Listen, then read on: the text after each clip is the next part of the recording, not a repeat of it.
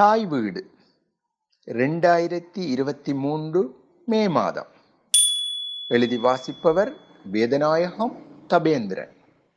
ஐசிஆர்சியும் கடந்து போன எமது வாழ்வியலும். அழகிய இலங்கை தீவை ஆட்டிப்படைத்த முப்பது ஆண்டுகால போருக்கு முடிவு வந்துவிட்டது. போர்க்காலத்தில் எமது மக்களுக்கு பலவிதமான பணிகளை ஆற்றிய சர்வதேச செஞ்சிலுவை சங்க குழு ஐசிஆர்சி தொடர்பான பணிகளை நன்றியுடன் நினைவு கூற வேண்டியதுடன் அதனை ஆவணப்படுத்தும் நோக்கத்துடன் இப்பதிவு மலர்கின்றது. உள்நாட்டு பிரிவினை போர் ஆயிரத்தி தொள்ளாயிரத்தி எழுபதுகளின் நடுப்பகுதியில் மெல்ல மெல்ல கரு கொண்டது ஆயிரத்தி தொள்ளாயிரத்தி எண்பதுகளின் ஆரம்பத்தில் முனைப்பு பெற்றது. ஆயிரத்தி தொள்ளாயிரத்தி எண்பத்தி மூன்று ஜூலை இருபத்தி மூன்றாம் தேதிக்கு பின்னராக அதிதீவிரம் பெற்றது. ஆனால் சர்வதேச செஞ்சிலுவை சங்க குழு ஆயிரத்தி தொள்ளாயிரத்தி எண்பத்தொன்பதாம் ஆண்டில்தான் இலங்கை அரசாங்கத்தின் வேண்டுகோளின் பேரில் மனிதாபிமான பணிகளை ஆற்றத் தொடங்கியது. போரின் கூர்மையம் வடக்கு கிழக்கு மாகாணங்களில் தான் இருந்தது. அதனால் இப்பிரதேசத்தை முதன்மையாக கொண்டு பணிகளை ஆரம்பித்தது. எமது நாட்டுக்கான தலைமை பணியகம் கொழும்பு நகரில் இருந்தது. அதே வேளையில் வடக்கு கிழக்கில் பல மாவட்டங்களில் அலுவலகங்கள் இயங்கின. இலங்கை அரசாங்க படைகளும் விடுதலை புலிகள் இயக்கமும் நீண்டகாலம் போரில் மோதிக்கொண்டன. இத்தகைய சந்தர்ப்பத்தில் பொதுமக்களின் அன்றாட பணிகள் நிறையவே பாதிக்கப்பட்டன.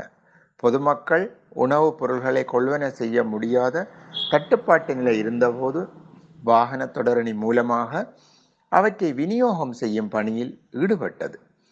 லொரி எனப்படும் பார ஊர்திகளின் முன்பாக செஞ்சிலுவை சங்கத்தின் இலட்சினையை வெள்ளை சீலையில் பொறித்தபடி பயணம் செய்தன அப்போது அரச படைகள் நிலை கொண்டுள்ள பிரதேசங்கள் அரச கட்டுப்பாட்டு பிரதேசம் என அழைக்கப்பட்டன. அரச படைகளின் ஆளுகைக்கு உட்படாத விடுதலை புலிகளின் கட்டுப்பாட்டில் அமைந்த பிரதேசங்கள் கட்டுப்பாடற்ற பிரதேசம் என அழைக்கப்பட்டது. அரச கட்டுப்பாட்டு பிரதேசத்தில் இருந்து அரச கட்டுப்பாடற்ற பிரதேசங்களுக்கு தட்டுப்பாடான பொருள்கள் கொண்டு செல்லப்பட்டன. அரச படைகள் பாதுகாப்பு நோக்கம் கருதி தடை செய்யப்பட்ட பொருள்களை தவிர்ந்த ஏனைய பொருள்கள் யாவும் கொண்டு செல்ல அனுமதித்தன. யாழ்ப்பாண குடாநாடு முற்றிலும் கடலால் சூழப்பட்டிருந்தது. இதனால் சரக்கு கப்பல் மூலமாக அனுமதிக்கப்பட்ட அனைத்து பொருள்களும் கொண்டு வரப்பட்டன. கப்பலின் நாட்புறமும் சர்வதேச செஞ்சிலுவை சங்க கொடி பொருத்தப்பட்டிருக்கும். பருத்துத்துறை துறைமுகம் ஊடாகவே அனைத்து பொருள்களும் கப்பல் மூலமாக வந்தன. நோயாளர் கப்பல் சேவையும் நடைபெற்றது. யாழ்ப்பாணத்தில் உள்ள வைத்தியசாலைகளில் அக்காலத்தில் சிறப்பு மருத்துவ நிபுணர்களோ மருந்து பொருள்களோ போதிய அளவில் இருக்கவில்லை. இதனால் பருத்துத்துறைக்கும் திருவோணமலைக்கும் இடையேயான நோயாளர் கப்பல் சேவை நடைபெற்றது. யாழ்ப்பாணம் போதன வைத்தியசாலையின் பணிப்பாளர் ஊடாக இச்சேவை நடைபெற்றது. யாழ்ப்பாணத்திலிருந்து அனுப்பப்படும் ஒவ்வொரு நோயாளருடனும் ஒரு உதவியாளர் கப்பலில் பயணம் செய்ய அனுமதிக்கப்பட்டார். விடுதலை புலிகளின் பாஸ் எனப்பட்ட பயண அனுமதி நடைமுறையை பூர்த்தி செய்த பின்னரே கப்பலில் ஏற அனுமதிக்கப்பட்டனர். போரில் ஈடுபட்ட இருதரப்பினரதும் சடலங்களை பரிமாறுவதற்கும் சர்வதேச செஞ்சிலுவை சங்கம் உதவியது. இது மிகவும் சிக்கலான பணி என்ற போதும் மிகவும் அர்ப்பணிப்புடன் பணியாற்றினார்கள். அதுபோல போர்க்கைதிகளை பரஸ்பரம் பரிமாறுவதற்கும் உதவினார்கள். அரசாங்கம் பயங்கரவாத சந்தேக நபர்கள் என கைது செய்யப்படுவோரை பார்வையிடும் பணியையும் சர்வதேச செஞ்சிலுவை சங்கம் மேற்கொண்டது.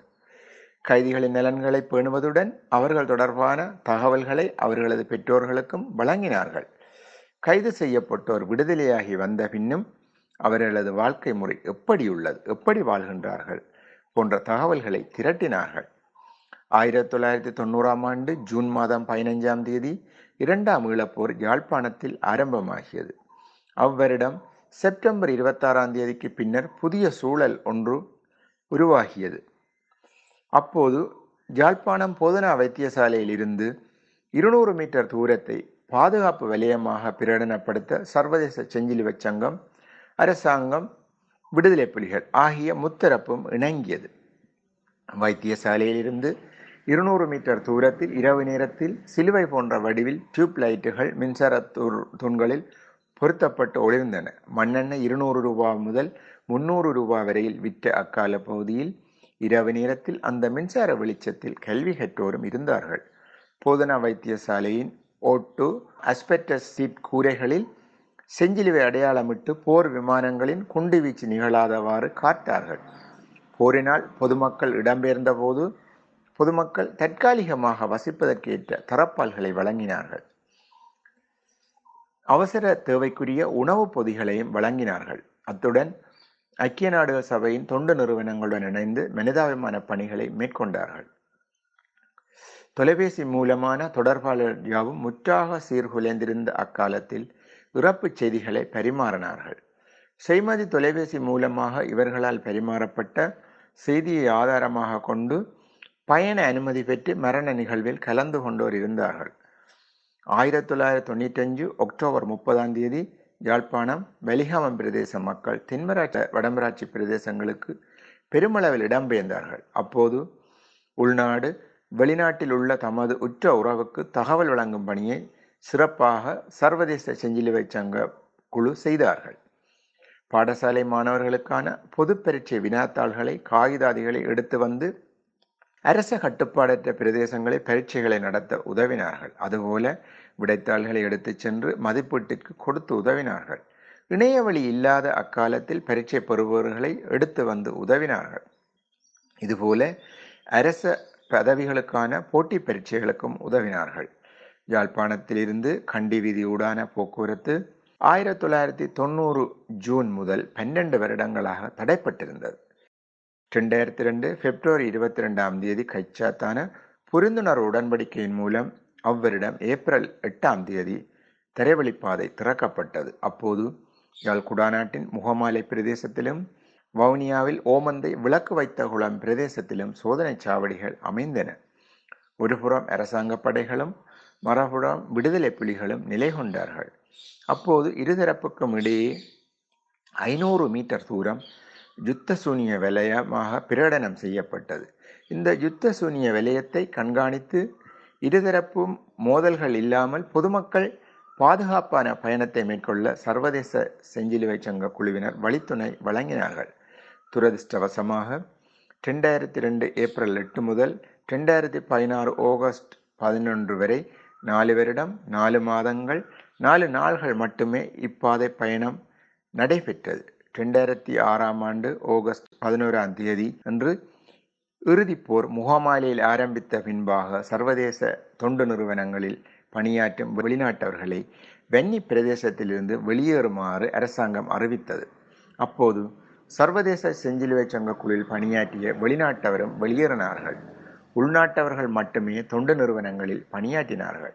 ரெண்டாயிரத்தி எட்டாம் ஆண்டு இறுதிக்கால பகுதியிலிருந்து ரெண்டாயிரத்தி ஒன்பது மே மாதம் வரையிலும் மாத்தலன் வெலஞ்சர் மடம் முள்ளிவாய்க்கால் பிரதேசங்களில் மக்கள் ஒதுங்கி இருந்தபோது சர்வதேச செஞ்சிலுவை சங்கமும் உள்ளூர் பணியாளர்கள் மூலமாக இப்பிரதேசத்தில் மனிதாபிமான பணிகளை மேற்கொண்டது. குறிப்பாக செய்மதி தொலைபேசி ஊடான தொடர்பாடலை மேற்கொண்டார்கள். தரைவழி போக்குவரத்து முற்றாக நிறுத்தப்பட்ட போது கடல் வழியாக கப்பல் மூலமாக மிகவும் ஆபத்தான நேரத்தில் உணவுப் பொருள்களை கொண்டு வந்தார்கள். போரில் காயப்பட்டவர்களை அதே கப்பலில் மீட்டு சென்று திருகோணமலை புல்மோட்டை மருத்துவமனையில் அனுமதித்தார்கள். போர் முடிவடைந்த பின்னர் சரணடைந்த கைதிகளின் பாதுகாப்பு தொடர்பாக உயரிய அக்கறை எடுத்து பணிகளை ஆற்றினார்கள். மீள்குடியேற்ற பணிகளிலும் உதவினார்கள். தற்போது கொழும்பில் ஒரு தலைமை பணியகத்தை கொண்டு இயங்குகின்றார்கள். கடந்து போன எமது வாழ்வியலில் சர்வதேச செஞ்சிலுவை சங்கம் ஆற்றிய பணிகள் நன்றிக்கும் போற்றுதலுக்கும் உரியது. வரலாற்றின் ஏடுகளில் நிச்சயம் பதியப்படும்.